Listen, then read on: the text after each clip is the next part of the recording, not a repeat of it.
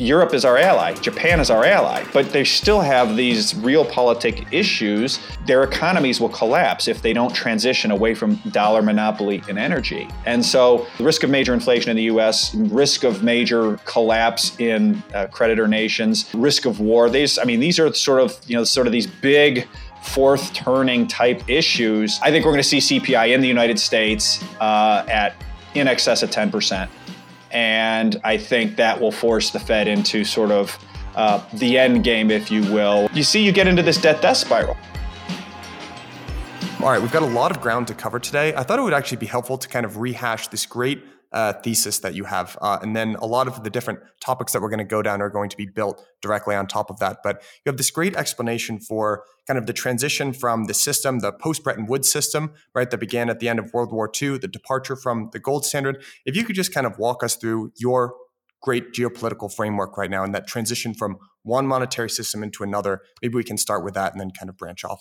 Sure. So, yeah, you go back to the Bretton Woods uh, conference, monetary conference toward the end of World War II. And like you said, Harry Dexter White for the US and um, uh, John Maynard Keynes uh, with the English, uh, two, two uh, competing proposals for this structure of the post war system uh, Keynes was uh, you, you trade basically it was called the Bancor. His system centered around the Bancor, which was a neutral settlement asset uh, whose price would float in all currencies, and you would settle deficits and surpluses in Bancor, uh, which so then for example, if you apply it to today, the Americans have been running deficits really since 1970, uh, almost without fail. There have been a few years in between, but for basically 50 straight years of deficits, again, to slightly oversimplify, um, th- that never would have been allowed to occur because the U.S. would have had to sell dollars to buy Bancor to settle those deficits each year and we would have weakened the dollar through the Bancor against our competing uh, currencies, against our trade partners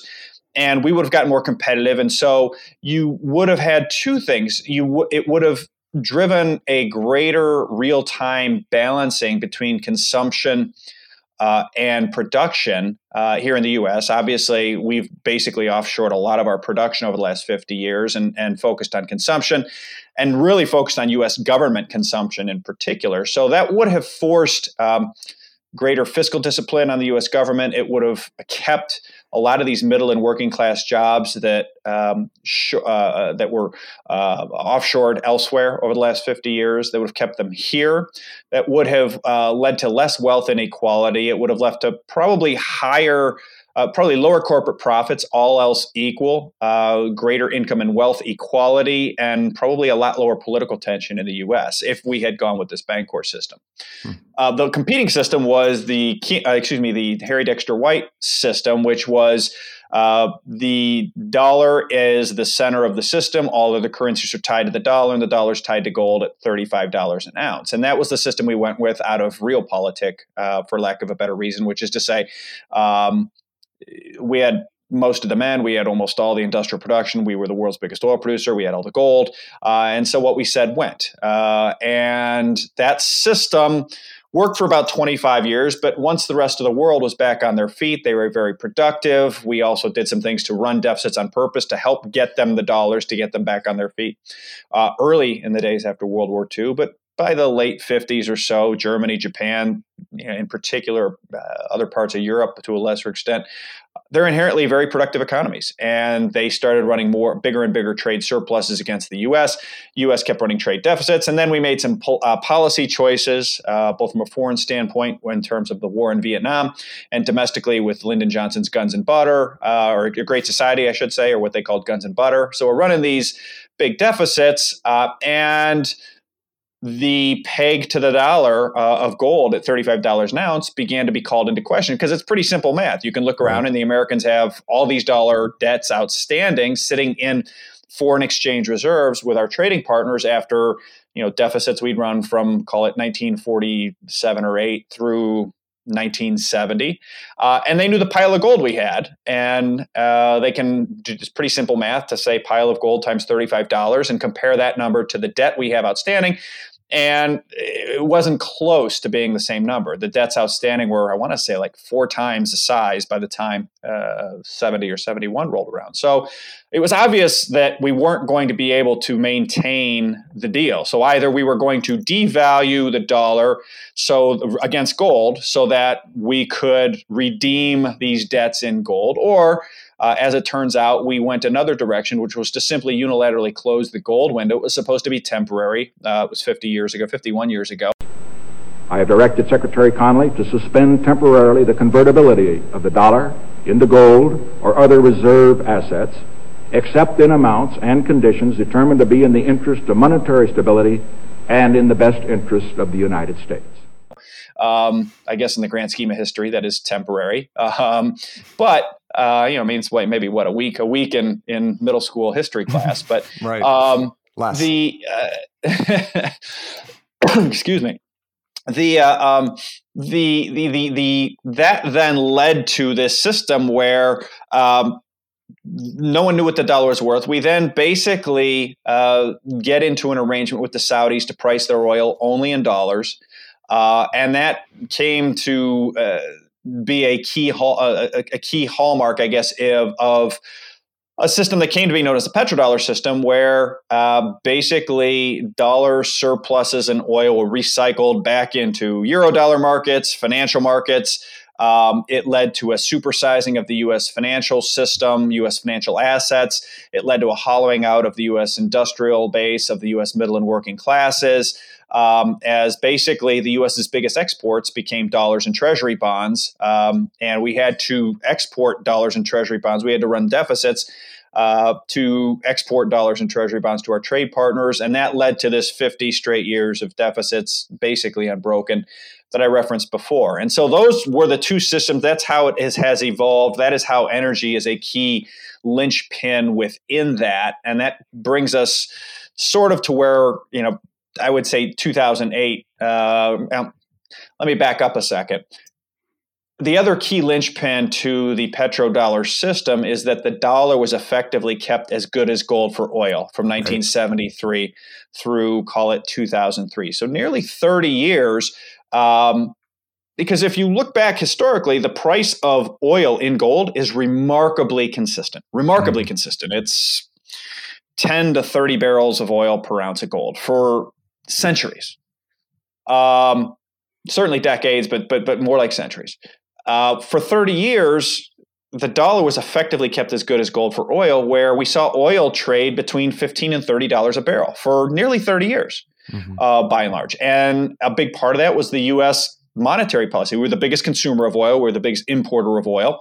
Uh, and so when we slowed our economy, you know, when, when oil would get near $30 a barrel, the Fed would hike, U.S. economy would slow when it was near 15, US Fed would cut, US economy would increase. There was this period of time where basically um, oil was kept as good as gold for oil. Excuse me, the dollar was kept as good as gold for oil. So we broke the sever to gold, but in the end, because we were managing the dollar to be as good as gold for oil, people were kind of like, well, you know, it's it's not quite the same, but ultimately we don't need gold, we need oil. And as long as the dollar holds its value relative to uh, oil, okay, we'll do that system. 2005, uh, 2006, you uh, you came to a critical moment where U.S. is quickly becoming not the biggest importer of oil anymore. China is. Uh, so you've got rapid growth in China. You've got geological issues in oil. Really, I would call the first peak cheap oil sec, uh, peak cheap oil uh, era. Um, you know, Matt Simmons wrote Twilight in the Desert in 2005. Mm-hmm. A number of big oil fields peaked and rolled over.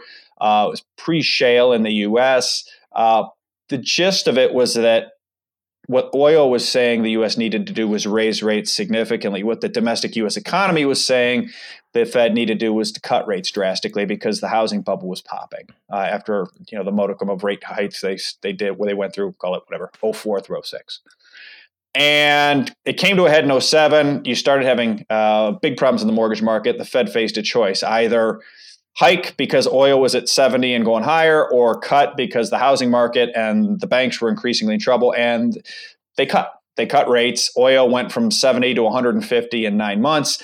and that then I think framed for everybody, and in particular the reaction post 2008, this reaction of uh, the U.S. had the choice to really go through austerity, break up the big banks, settle the problems with capitalism, which was, hey, mm. wipe out the equity holders, have the bondholders take over the big banks, take over any of the the uh, uh, companies that were in in uh, financial trouble.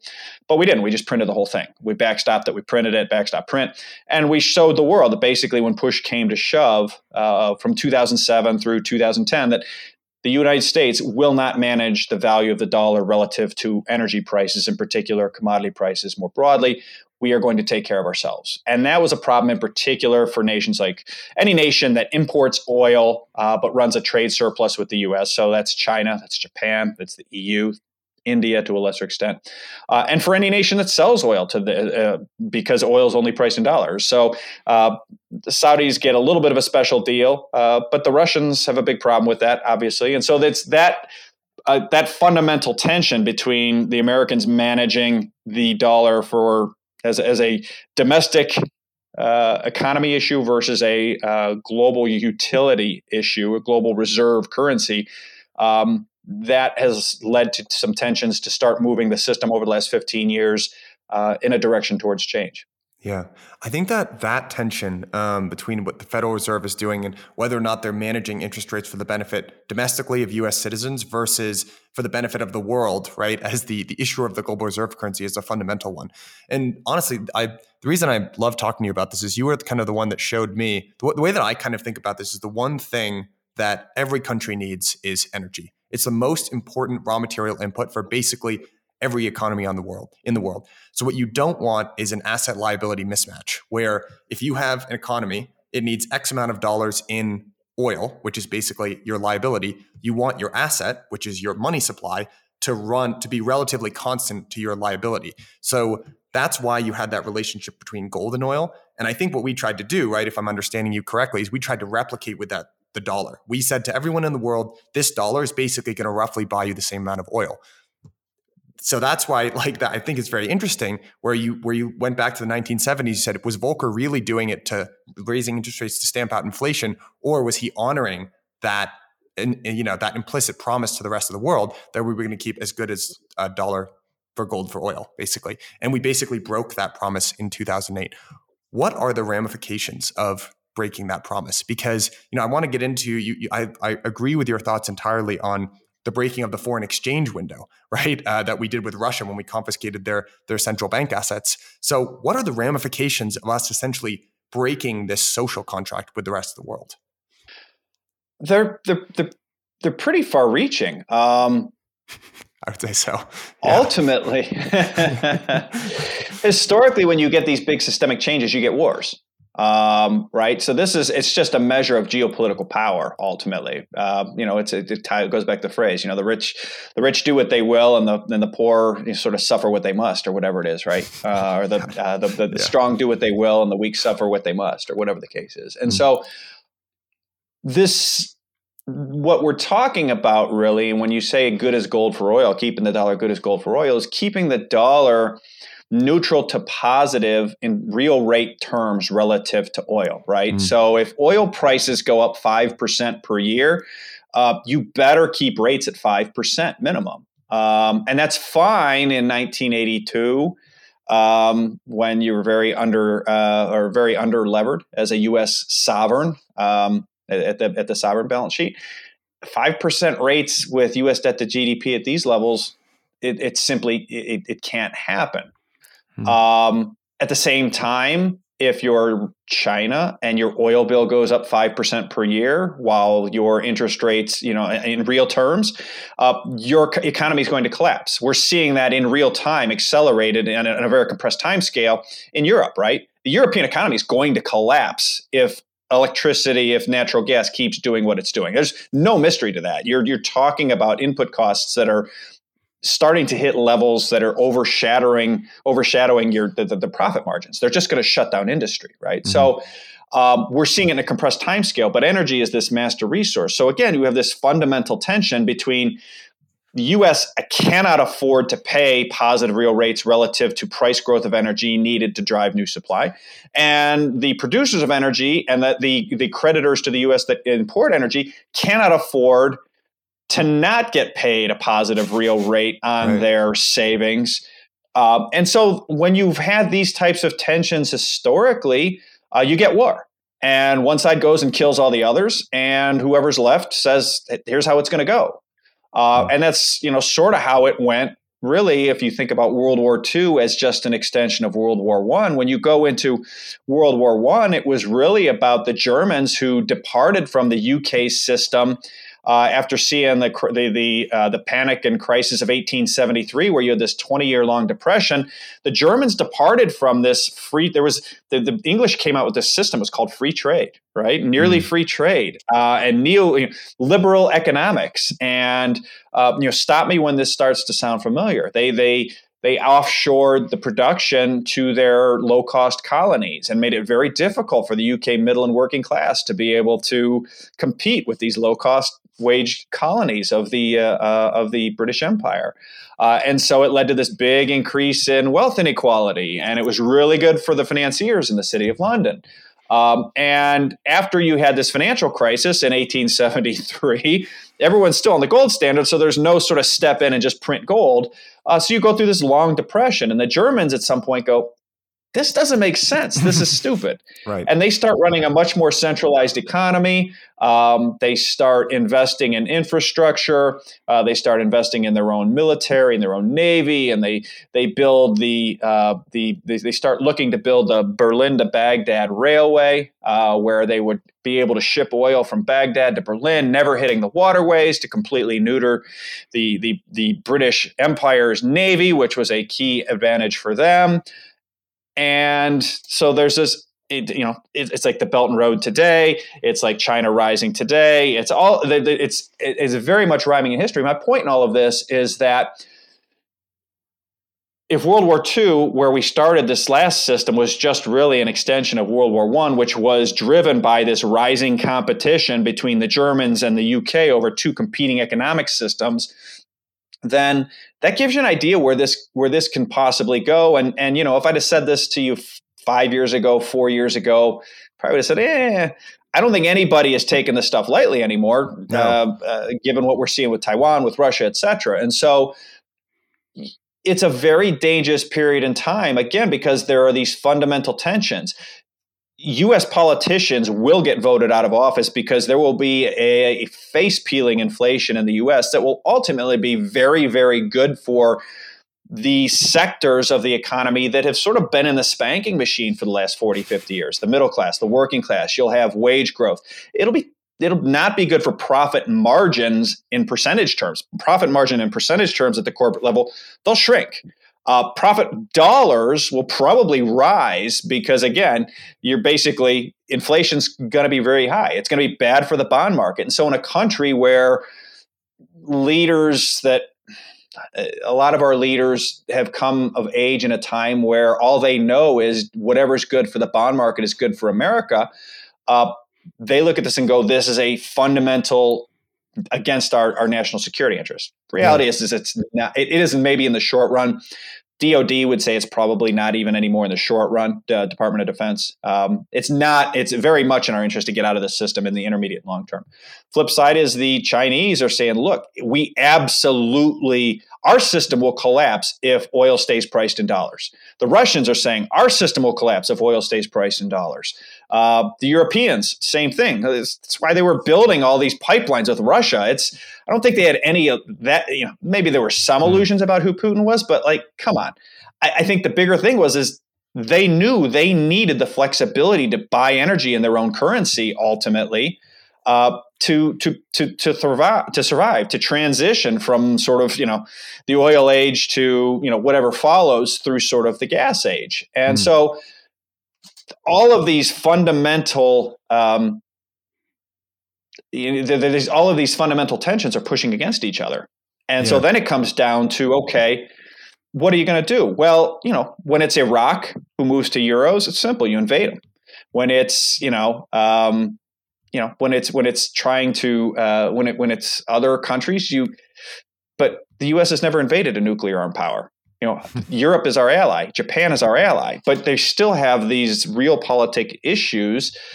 They've, they they are their economies will collapse if they don't transition away from dollar monopoly in energy, and so they they they they are really really big issues. Um, that hopefully you can settle with some sort of monetary conference or some sort of evolution, or in this case, if there's equal enough power or a big enough threat of nuclear war between, say, the US and Russia or the US and China, uh, then maybe it just can happen instantaneously and the fallout is felt in, in financial markets and, and it doesn't show up in, uh, in war. But these are the types of, you know, you're talking about major inflation, major uh, uh, uh risk of major inflation in the US, risk of major uh, collapse in uh, creditor nations risk of war. These, I mean, these are sort of you know sort of these big fourth turning type issues.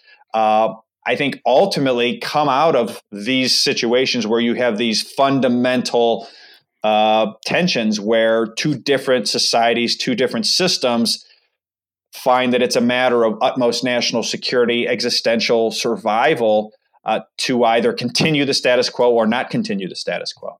Yeah, you're absolutely right. I, you know, there's a great, uh, there's a piece that the uh, Department of Defense put out in 2018. Uh, the title is "Assessing the Strength and Manufacturing assessing and strengthening the manufacturing and defense industrial base and supply chain resiliency, of the United States. Uh, on page 59, there's a quote The loss of more than 60,000 American factories, key companies, and 5 million manufacturing jobs since 2000 undermines the capability of the U.S. to meet national defense requirements.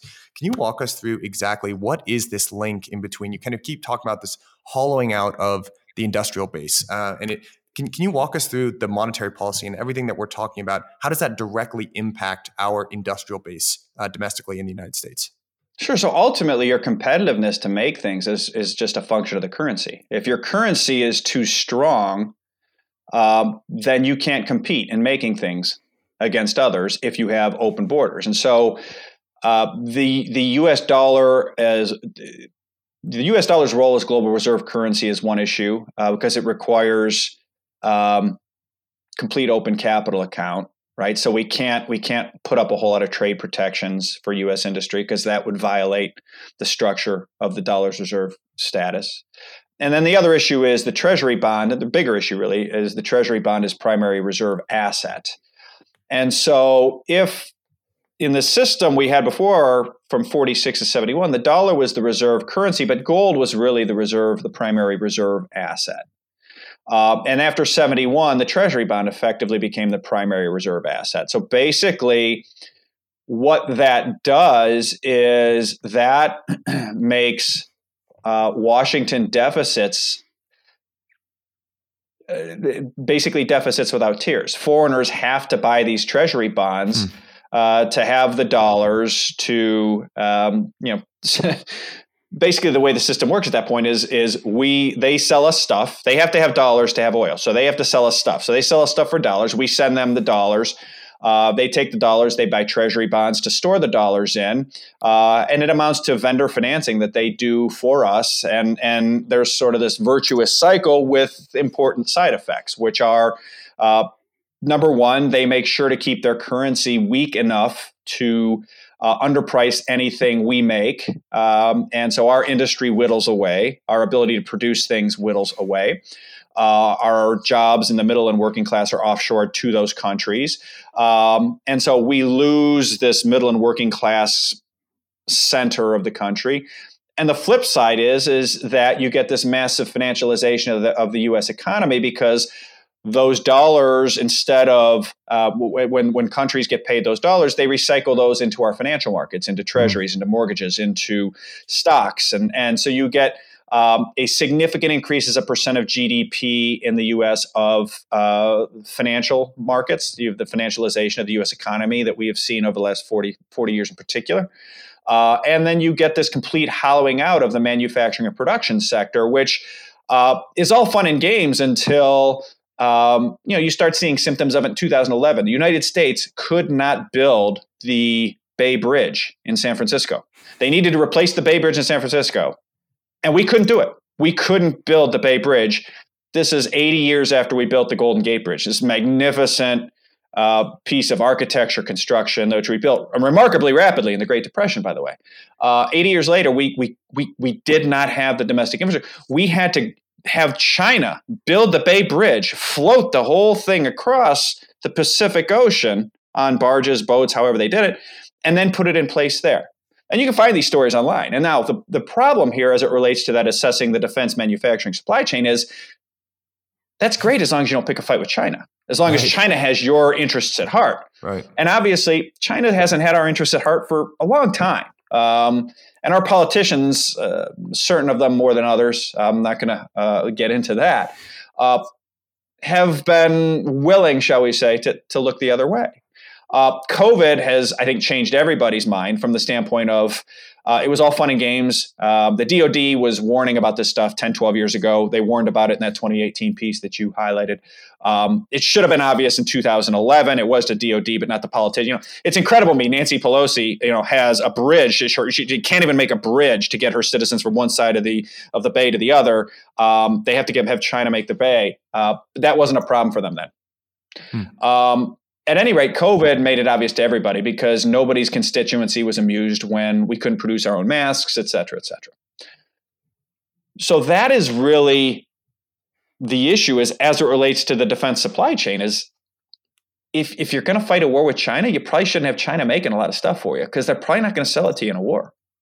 There are a couple stories like this throughout history um, where, you know, when the, when the Civil War broke out, uh, right? That the North thought it was going to be over so soon that when the fighting broke up, broke out around DC, everyone brought like chairs, like the equivalent of uh, you know picnic, you know picnic chairs and stuff like that to watch the fight. Like, oh, this will be fun. This will be over so soon, right? And when uh, you know Alexander the Great, or maybe it was Philip, uh, his father, was invading Greece, right? They uh, they didn't actually want to send their best warriors because their warriors were competing in the Olympic Games. It's like these just symptoms of unbelievable hubris. Uh, I kind of feel like. Um, are, are happening around us and no one's really confronting. Uh, people just don't seem to be aware. And even like a lot of this, the reason I think this is centering around the dollar, right, is this is where I see the hubris also kind of start to come out. This is where I want to get into the sanctions that we put on Russia and this closing of the FX uh, reserve window, because these people are kind of, well, you know, the dollar has been the reserve currency for such a long period of time. What, what are people going to do? But where are the students of history, man? I, there, there have been reserve currencies before. They all last 80 to 100 years. We are at the statistical, historical end of the regime, and we're clearly abusing the power. So I'm getting a little excited. So I'm going to calm myself down. Walk me through, like, do you agree with me? Do you think that, um, you know, well, let, us talk about Russia and the closing of the FX reserve. Do you think that's a really big deal? And honestly, Luke, I don't know if you've been paying attention it doesn't seem like our sanctions have had the intended effect on Russia. It doesn't seem like they're bleeding and dying, right? So walk me through the closing of the FX reserve. How effective have these sanctions really been? There, there's nuance about. So I, will start with the FX reserve closing closing that window. Do I think it's a big deal? Yeah, I think it's enormous. I think we're going to look back in time and see that was every big as as um, as, as the closing of the gold window in 71. Mm-hmm. Uh, because we just told the world your FX reserves in dollars aren't safe. Yeah. Um, you know they might be safe now, but we've been we've fought with everybody over the last fifty years, pretty much, yeah, except right. for maybe the Canadians. Um, uh, so um, I think it's a really big deal. I think it's not, you know, some people, so much is on, like so much in our society, it's, you know, yeah, FinTwit, right? Oh, if it didn't happen this week, then it's not happening. Yeah. These things take time, right? Um, and and you're seeing, you know, if you're paying attention, you're seeing all of these countries start, you know, India uh, opening a gold exchange for price transparency. Uh, Indonesia announced it today. Uh, Turkey buying energy in rubles. Uh, Nigeria opening a gold exchange. Nigeria, people say, so what? Oh, so what? They're the seventh biggest oil exporter in the world. Um, so you're starting to see these pieces that look random, but really appear to be uh, workarounds to the FX reserve issue um, all of which probably can't happen unless gold is a much bigger price than it is today. But again, it's small, and, and it, it, this headline drips drabs. So I think I think we'll see when we look back five years from now, maybe sooner, that the FX reserves window. I think it will become increasingly obvious how big a deal it was the further we get away from it. Um, the the other part about have the sanctions hurt the Russians? Yes and no. Um, yes, from um, um, you know the reading I've done, the, the people I've talked to, uh, it has absolutely disrupted their supply chains in some ways, pretty notably. Uh, certain key Western technological components, it's very problematic. Mm-hmm. Um, um, in some cases, not really. Like, like I, I, I, I would love, you know, the federal government to sanction stuff in Ohio, right? And just have the corporations pull out of pull out of Ohio because I would go grab, you know, I would go rebrand the Starbucks and I would, you know, take over the leases with no cost and I'd start selling you know, you know, Star Luke coffee out of the same location with a zero lease, and it would be a great business opportunity if I can, you know, if I can source the coffee, which you know, if you can work around, right? That mm-hmm. you see what I'm getting at with that. Mm-hmm. The other thing where I think sort of no, and this was the one where I just sort of always uh, laughed, for lack of a better word. It, ju- it was just the naivete was really surprising to me, which is there's a fundamental misunderstanding of the elasticity of the demand for energy, which is to say, demand human demand for energy is infinite right if i could take a helicopter everywhere i went and and could fly a g5 everywhere on vacation you if the it. energy was free i would do those things every human would it's awesome um, but it's right. not free so we can't afford it mm-hmm. so the point here is is that you can say, well, we're going to cut off Russian oil and gas. Great, that sounds great. We're going to self-sanction. The EU is going to stop using it. Well, this is the part where it's completely blown up in their faces and the U.S.'s faces. Um, because, and this is something I said from day one, is you've got to keep everybody inside the tent pissing out. If you don't have China and India on your side, who represent whatever that is, uh, 40% of global population, uh, and oh, by the way, if you look at their per capita energy usage relative to the West, like they could take all of Russia's production and then some, uh, setting aside logistics for a moment, which are less of a deal for oil, more of a deal for gas. Um, and then it also completely leaves out the elasticity of, of demand from the price standpoint, which is say, great, cut Putin's exports by half. Nice job. Well, the price just tripled well, you know, or the price just doubled. So if you double prices and, you know, and realistically the math is, you know, you cut his imports by or his, his the, the amount of oil he shipped by, I don't know, 20%, we'll say, and the price went up 50%, he's ahead. He has more mm and you can see this in the data. The current account data for the US or for Russia, they're at all-time highs because they're not importing anything anymore uh, from the West, at least, or as much. And their revenues are exploding on a dollar basis because if you cut a little bit of oil out of the global markets, what they do sell is going to go out at a much higher rate. So there's just this sort of you sort of scratch your head and go, did, didn't did they never have an economics 101 class about elasticity of demand and what happens when you sort of take away supply from a very demand inelastic good? Hmm. And uh, so from that standpoint, given Russia's balance sheet, which is the best in the world, bar none, um, I think they miscalculated because really what what the what they they us the U.S. and Europe did uh, is they killed Europe and they killed Japan. Uh, yeah. Uh, and so now they're going to have they're having energy crises of varying degrees. Japan's not quite as bad. Europe is getting very close to being a catastrophe uh, within weeks, possibly. Right. Can like can you, can you walk us through actually what's happening in Europe? Because you see these energy prices that are getting quoted over there. It's not just uh, gas and natural gas, right? Which look like meme stock. It's the price of electricity, right? I mean, it's like it's a 10x from where it was three months ago. I mean, how does an economy sustain those type of price increases? What's what's going to happen come winter? It doesn't. It's going to collapse. People are going to freeze, and people are going to die. Or their politicians are going to say, "Hi, Washington. One of two things is going to happen."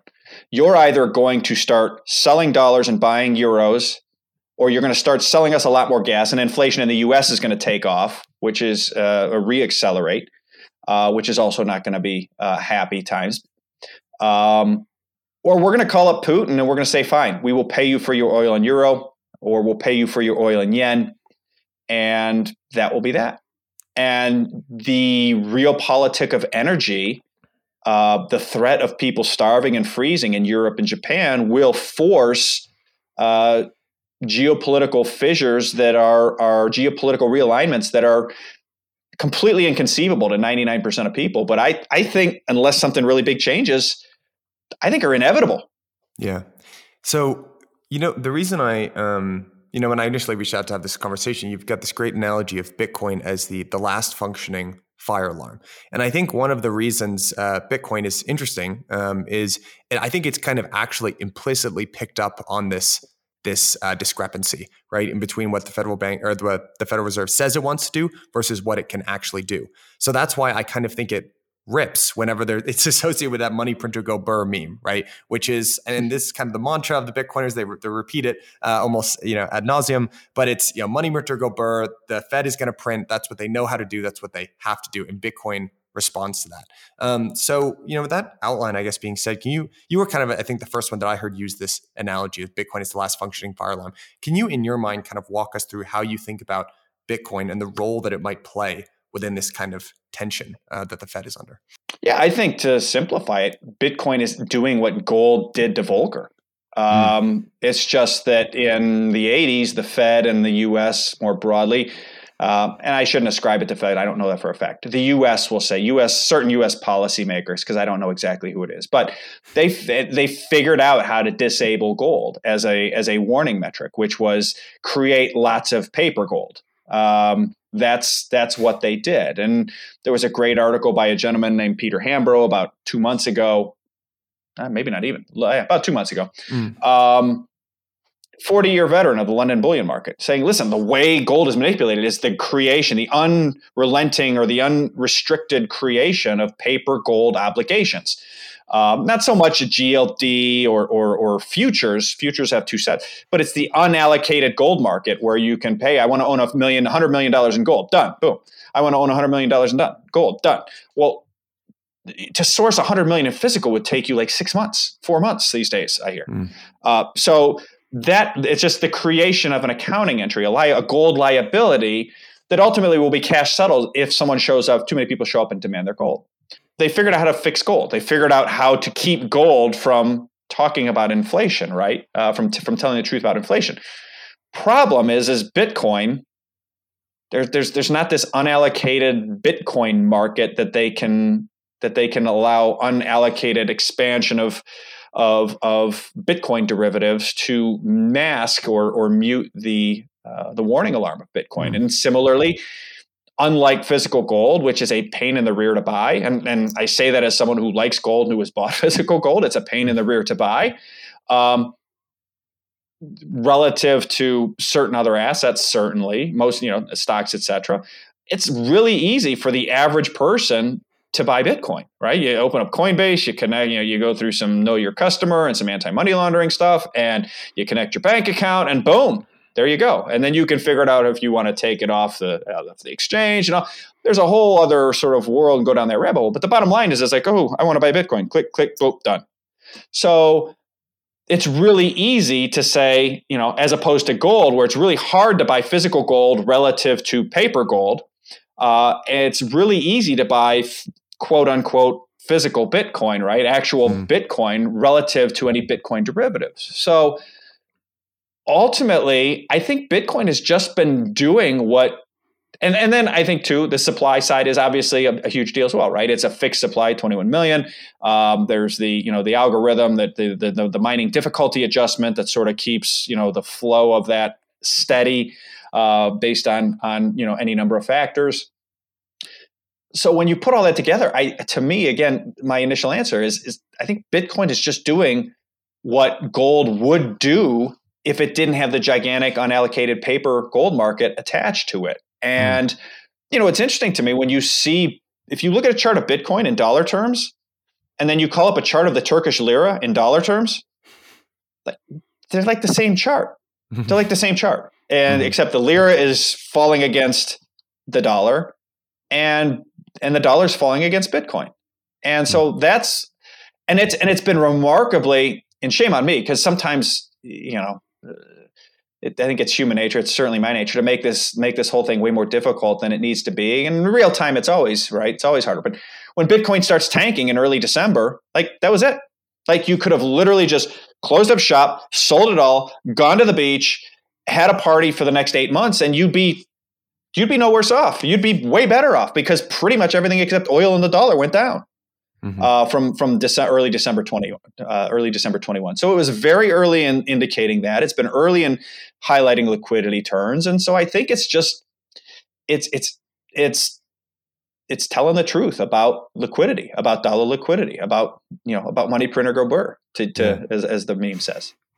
Um, so let, us try to. I'd love to get your view on where we go kind of from here. I think we've done a good job of assessing the problem, right? Uh, the problem with energy, the problem with oh, you know what we actually didn't get to. Shoot, this is a topic for another time. Then is entitlements, right? Is something which is very real, right? And I saw you retweeted that that article, right, which is ten percent, uh, you know, cost of living adjustment in entitlement uh, live, and it's like guys, where do you think this money is going to come from? I, I don't understand. Um, but moving forward from here, right? Um, how do you how do you see the Fed responding? Because I, I kind of see these two different worlds, um, which is what we've been outlining on recent shows here. Which is basically in one direction they can say, "Hey, look, uh, we've got inflation; it's an enormous problem. We're going to hike these interest rates up. We're going to, you know, get unemployment back to something that's relatively within. Uh, you know, we're going to sacrifice unemployment basically to crush demand and take inflation back down. And that's what we're going to do. Or this kind of door number two, right? Which is to say, well, we're going to hike rates a little bit, but we're going to let inflation run above that. And actually, really, the inflation rate that we really want to see as a central bank is 2% was wrong for reasons X, Y, and Z. Instead, it's going to be 4 or 5% uh, roundabout. And uh, we'll keep yields slightly below there and then just gradually inflate the debt away. If you had to kind of choose, do you see it as, as those kind of two options for the central bank? And if so, which one do you kind of more lean towards? I see them wrestling with those two options. I think it's going to be neither one of those two options. I think mm-hmm. they are, this is the same thinking that got us to say, well, let's just cut Russia's oil exports by 20% and we'll cut his revenues by 20%. Like it sounds really good in the theoretical ivory tower and it's total bullshit. um, because they're not, they're not, they're not dealing with the real world, right? In the same way that we cut Russia's exports, we cut Russian oil exports by 20%, the price impact more than makes him whole. The same problem here. If we cut jobs, uh, you know, we, we, we raise unemployment to a certain level to cut demand, like that's fine as long as we completely ignore the US debt situation, which is we had a stock bubble, we had a housing bubble, we had all these bubbles, right? We had high inflation, and everyone says, oh, all these bubbles. Well, no one mentions we had a tax receipt bubble because of all that stuff. You had the, mm. a rise in tax receipts that was absolutely unprecedented. I think it was up like 40% year over year at one point. And when it was up 40% year over year to all time highs, it barely covered, it was barely above just the cash out of entitlements and treasury spending. It's incredible. It literally took this incredible tax receipt bubble driven by this incredible everything bubble to cover entitlements which you know, we're spending 2.8 2.9 trillion a year in entitlements right now cats cash out every year growing six just with enrollment that does not include if we raise cost of living by 10% which should talk about for next year and then treasury spending we're still running treasury spending in almost a trillion a year so the whole will reduce demand. Yeah. Will it get inflation down? Yeah. There's no secondary thinking like the Russian oil situation to go, oh crap, GDP is now down, tax receipts are now down, and now our receipts are below our true interest expense, which are just our 2.9 trillion growing 6% a year entitlements, 2.8 trillion growing 6% a year entitlements, and maybe growing 10% or 16%, and our trillion a year treasury spending, which, oh, by the way, treasury spending is going up because we finance a third of our debt at under a year. So it's going to, re- a third of a debt's going to reprice all much higher in a year. So and what happens when our true interest expense is back above our receipts? Well, either we print the difference, money printer go burr, or we don't. And if we don't, then the bond market is going to be dictating to the United States government what rate it borrows at. Oh, by the way, the, the Defense Department wants 850 billion, or oh wait, no, it's 900 billion because we just sent another 50 billion to Ukraine. No, wait, it's 950 billion because we just sent another 50 billion to Ukraine. Oh, we're we're we're, we're trying, we're going to do the, uh, we're going to reshore everything. That's another 200 billion. Oh, with, mm So now the interest rate is going to go up, up, up, and then the Treasury spending numbers going to go up, up, up because all that debt's going to reprice. You see, you get into this debt death spiral. So yeah, on a on the on a surface level of first order thinking, yeah, great, send unemployment up and reduce demand. Real world, it's bullshit. It's not going to work. Mm. Um, the second option is just as much bullshit in the real world. It's not going to work. Which is, hey, let's run inflation four or five percent um, and let's keep rates pinned at two, and we'll inflate it away. You know, or we'll play, keep rates pinned at three, and then we'll inflate it away. This that is ultimately a dollar issue, and that's not a Fed decision. That anything around the dollar goes to Treasury. If you come out and say we're going to inflate at five, we're going to keep rates at two, who's the sucker at the card table who holds the debt? I'm not going to hold an ounce of debt. I already don't. Why would I hold that debt? I know real rates against my cost of living are way negative. But if they tell me explicitly, like, we're going to screw you for the next five years, 10 years to get out of this, the Fed's balance sheet, they're, they're like, well, we'll just be able to do this and maybe we'll have to. Re-. No, the Fed will have to buy the whole friggin' bond market like next week. Mm. It'll just be like, whoom. The bond market will test them right away, where they will send rates toward the, the level in the same way that the Japanese bond market is being tested, same way that every peg in the world, you'll be talking about pegging rates at a negative real rate.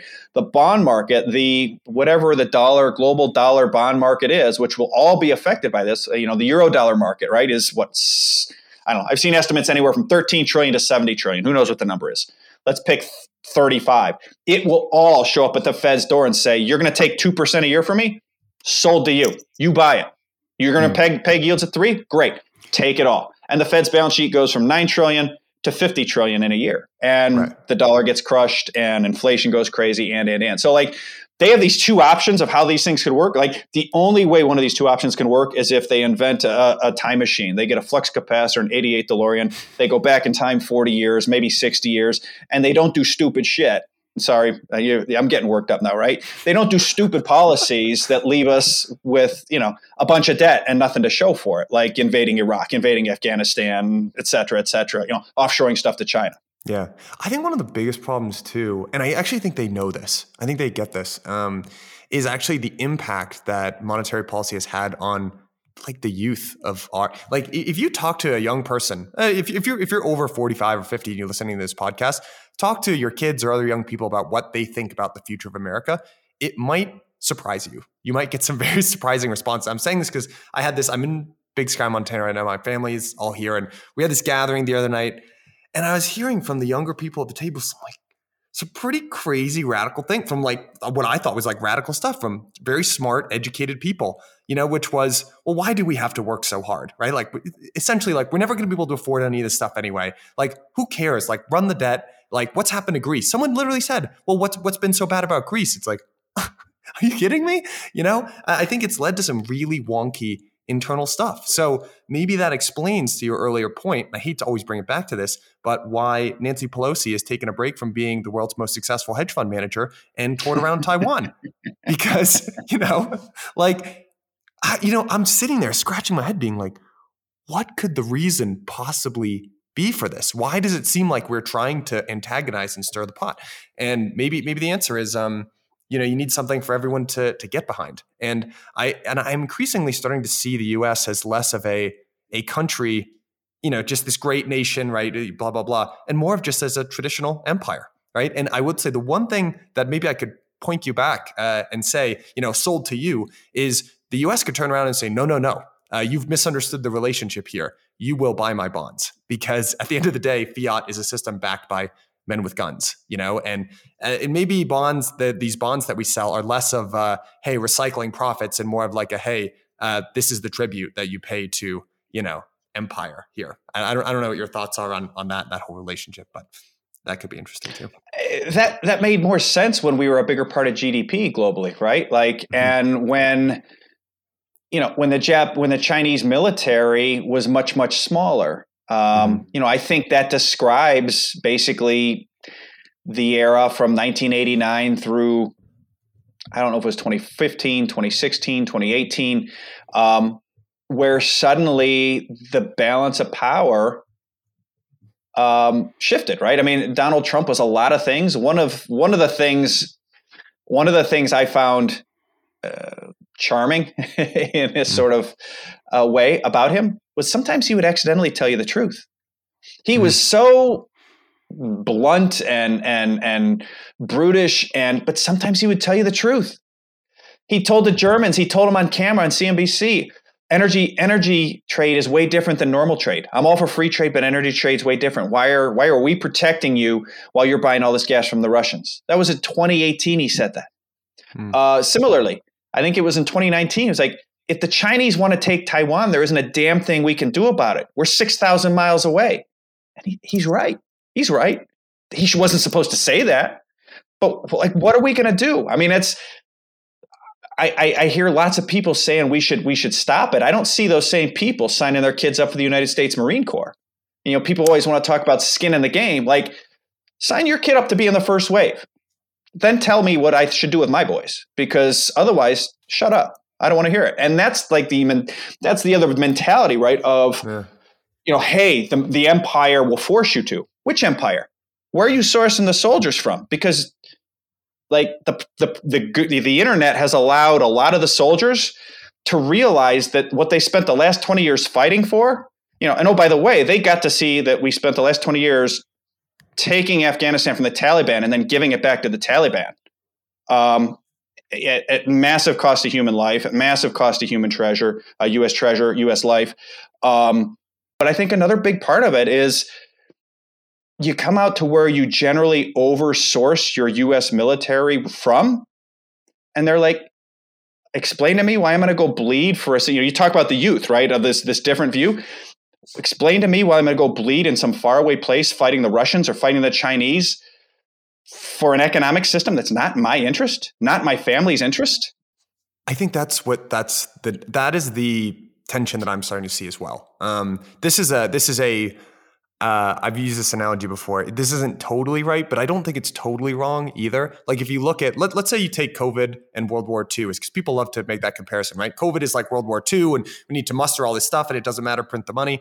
Because um, that was the attitude back in World War II, right? There were ideologies that were bumping up into each other. Everyone in the world was fighting. There were more important things back then than the deficit, right? Which was probably the right way to look at things. What sure. we did though at the end of that war, which was all of those GIs that they came back over, they said, "Hey, we need to do something for these young GIs that laid down their life for for the cause." Um, and then we got the GI Bill, right, which was the greatest wealth transfer at that point in global in uh, you know world history, and that came in the form of uh, you know free uh, education or heavily subsidized education, uh, access to mortgage, access to small business credit. It drove this huge boom, right, and that was actually kind of a wealth transfer from the old to the young, right? These were young GIs that went over and fought. And if you view COVID as a similar conflict where we um, organized monetary policy to do a big wealth transfer, what we actually did was a big transfer of wealth from the old to the old because it all went to owners of financial assets like stocks and homes. And in a, in a supreme ironic twist, it's actually the same generation.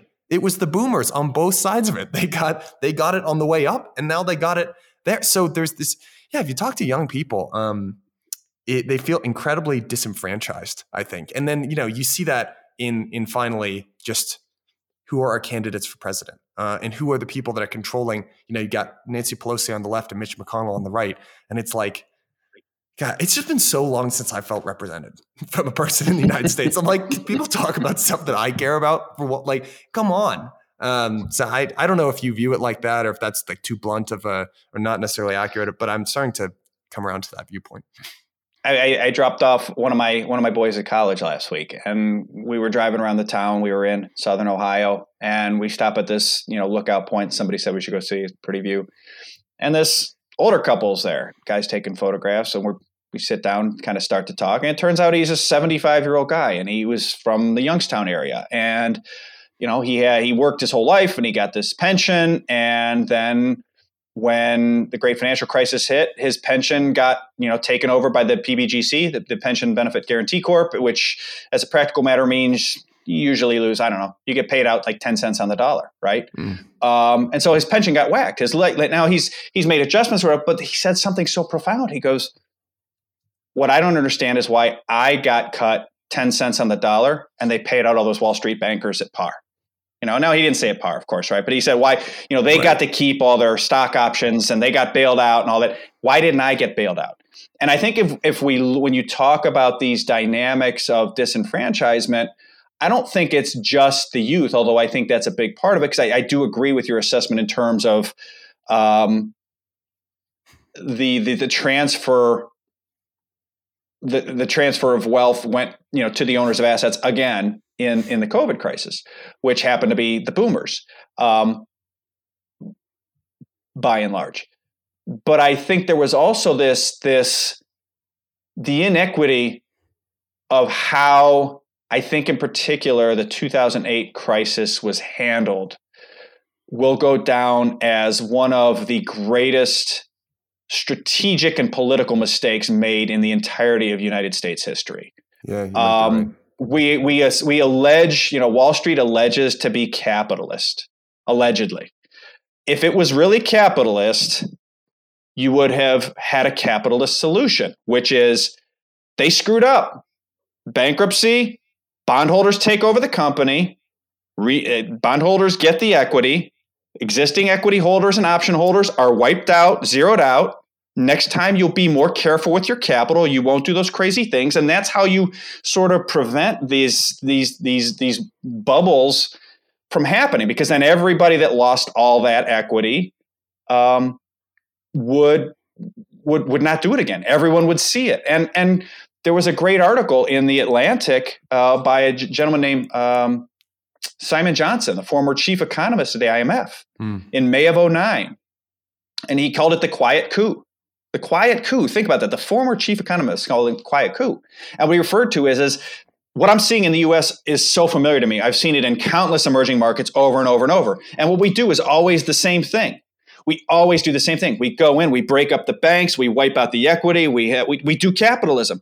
We, we have the bondholders take over the company, we wipe out the oligarchs, we separate the oligarchical arrangements with the political system, we turn over the leadership, and we start anew, and then away we go. He goes, and the US had the exact same problem, and they did the exact opposite solution, which was the oligarchs got more powerful. The they didn't, right? So I see this disenfranchisement all the way around because people go, well, wait a second, you can't tell me we're capitalists and then deal with homeowners and mortgage holders and pensioners in a very capitalistic way, right? And then deal with the elites and policymakers in a socialist way, uh, a communist way, essentially planned way, and mm. expect that to work. Like, yeah, I'm with you. It's privatizing the gains and socializing the losses. How did they think that was more people? That, oh, why are our politics so toxic? Really, really? Are you surprised by that? Like, come on, man. Yeah. Luke, um, let's let's conclude here by saying let's let's take some aggregate of policymakers. Let's say it's like the Fed, the Treasury, and kind of the the government writ large. What do you expect you know policymakers to do over the course of the next 12 months to confront the challenges that we're faced let's say domestically inflation let's say internationally more just kind of geopolitical strife what do you anticipate policymakers doing in the response to be and then part two if you were in charge right we appoint luke Gromen, uh, you know uh, president uh, you know in, in whatever of the united states what would you be doing instead I think they're going to do the right the right thing by accident after doing the wrong thing first, right? Mm-hmm. It's it's the old Winston Churchill quote: "Is the Americans always do the right thing after they've exhausted all the alternatives." so they're just about out of alternatives, unless the Martians come and we can kick all the debt upstairs to Mars, in which case we can kick this can forward. But I don't think that's going to happen. So, question one: What are they going to do? I think they're going to over tighten. I think they're going to create a brief crash risk off they're going to go, oh crap, and and that'll get inflation down to I don't know four or five CPI, four or five percent CPI, but the financing mechanism for the United States government is going to break um, in some ways similar to the repo rate spike, right? Whether it's in the Treasury market or it's overnight rates, or there'll be something that breaks and that that uh, that directly affects the funding of the U.S. government, and that will not be allowed to occur. And at that point, the Fed will go, "Oh crap," and they will begin regrowing their balance sheet with CPI still at four, five, six percent. And I think 12 months from now, at some point in the next 12 months, probably towards the end of it, more likely than the next three or four or five, say uh, I think we're going to see CPI in the United States uh, at in excess of 10%. And I think that will force the Fed into sort of uh, the end game, if you will, which is yield curve control, um, where they are explicitly capping yields at a level. And they will end up buying a big chunk of the bond market, like we talked about before, in a compressed period of time. Inflation will run really hot. They'll tell you it's not running as hot as it is. It doesn't matter. Wage growth will go crazy. And it'll end up being basically like a giant debt jubilee uh, for sort of uh, for sort of everybody. Anybody with fixed rate debt, uh, you know, if you've got you know, if you got a full three percent mortgage, a four percent mortgage, and your wages are growing fifteen, it doesn't take too much of that where you got your house for free, basically. Mm-hmm. Um, and and that's sort of what need the debt needs to be written down, and that's why I say I think they're going to do the the right thing by accident. And I think the U.S. is going to go through a compressed period of uh, high inflation on the other side of this policy mistake on the downside, and whether that's you know three years at let's just say 12 to 20% CPI. Uh, and that will get debt to GDP low enough where the Fed can then actually normalize policy without blowing something up, and they will. And away we go. Uh, that's what I think they're going to do. What would I do if I was uh, Emperor Luke or King Luke? As, as funny as that is, I would, I would be bold like they were uh, at at Camp David. Hmm. um, in in doing something unilaterally. I would come out and say, "Listen, this has been a great deal. It's no longer a good deal for us. It's being used against us. Here's the new deal. We are going to run. We are going to uh, uh, print two trillion dollars, and we are going to massively invest in semiconductor infrastructure, light light rail and high speed rail infrastructure." Uh, education uh, such that you know engineers, teachers, uh, certain you know uh, certain key you know doctors they get free school. You want to be like Luke Gromen to go study finance and accounting. You're paying full freight plus something to pay for them. You know, pay part of their freight. Um, and I do a new and and and by the way, the two trillion. It's not just this year. I'm going to do two trillion in a year for the next five years. Mm. And the Fed is going to keep the 10 year treasury yield at 3%. It's not going higher. I don't care what CPI is. I let CPI go, I let money supply go, and I just say, you know what? Inflation's going to go nuts and so what? We're going to we're to rebuild things and at the end of that 3-year span of time, Debt to GDP as a percentage has collapsed. GDP has skyrocketed. Wages have skyrocketed. You've basically uh, massively turbocharged uh, infrastructure growth, reshoring growth, re-strengthened the defense supply chain, uh, turbocharged a, a, a re-educated, reinvigorated youth where suddenly they actually believe that the country's looking out for them. Their leaders are looking out for them. Uh, and then we go from there. Um, then the Fed can norm at some point you have the equivalent of the 1951 Fed Treasury Accord where they say, okay, Fed and Treasury are separating again, and you know Fed's going to be independent, and they're not going to monetize the Treasury market at three anymore. Um, they'll probably be sitting with a, I don't know, she's 30, 40 trillion dollar balance sheet at that point. Who cares? Who cares? Because we will have this, we will have reused it to build this this infrastructure that the productivity growth when you talk about the i mean you know what's what's what was what was the expense on the eisenhower highway system right? It, it, mm. massive productivity gains. Same thing as if you know nuclear infrastructure semiconductor infrastructure um, you know high speed rail infrastructure uh, all these things uh, there's just such so much low hanging fruit if we're willing to let inflation go and to let the bond market go. And it's time to let the bond market go. Um, mm it's not in our interest anymore to listen to people like Larry Summers and listen to people like uh, Dudley who say, "Well, we need to we need to raise unemployment to save the bond market." Dude, you can't afford the bond market without negative real rates. It's over. Mm. So you might as well take the initiative and do something bold, which is what King Luke or Emperor Luke would do. Amazing. You know, I the reason I I mean I, I can't I have no idea right if that would work or not. I love that it's bold. I what what I do think as well uh, to your point about just productivity um, is you know when that something like that was implemented with the New Deal, right? It wasn't like hey let's go nuts, but basically like let's spend as much as we need to on on infrastructure to get productivity up.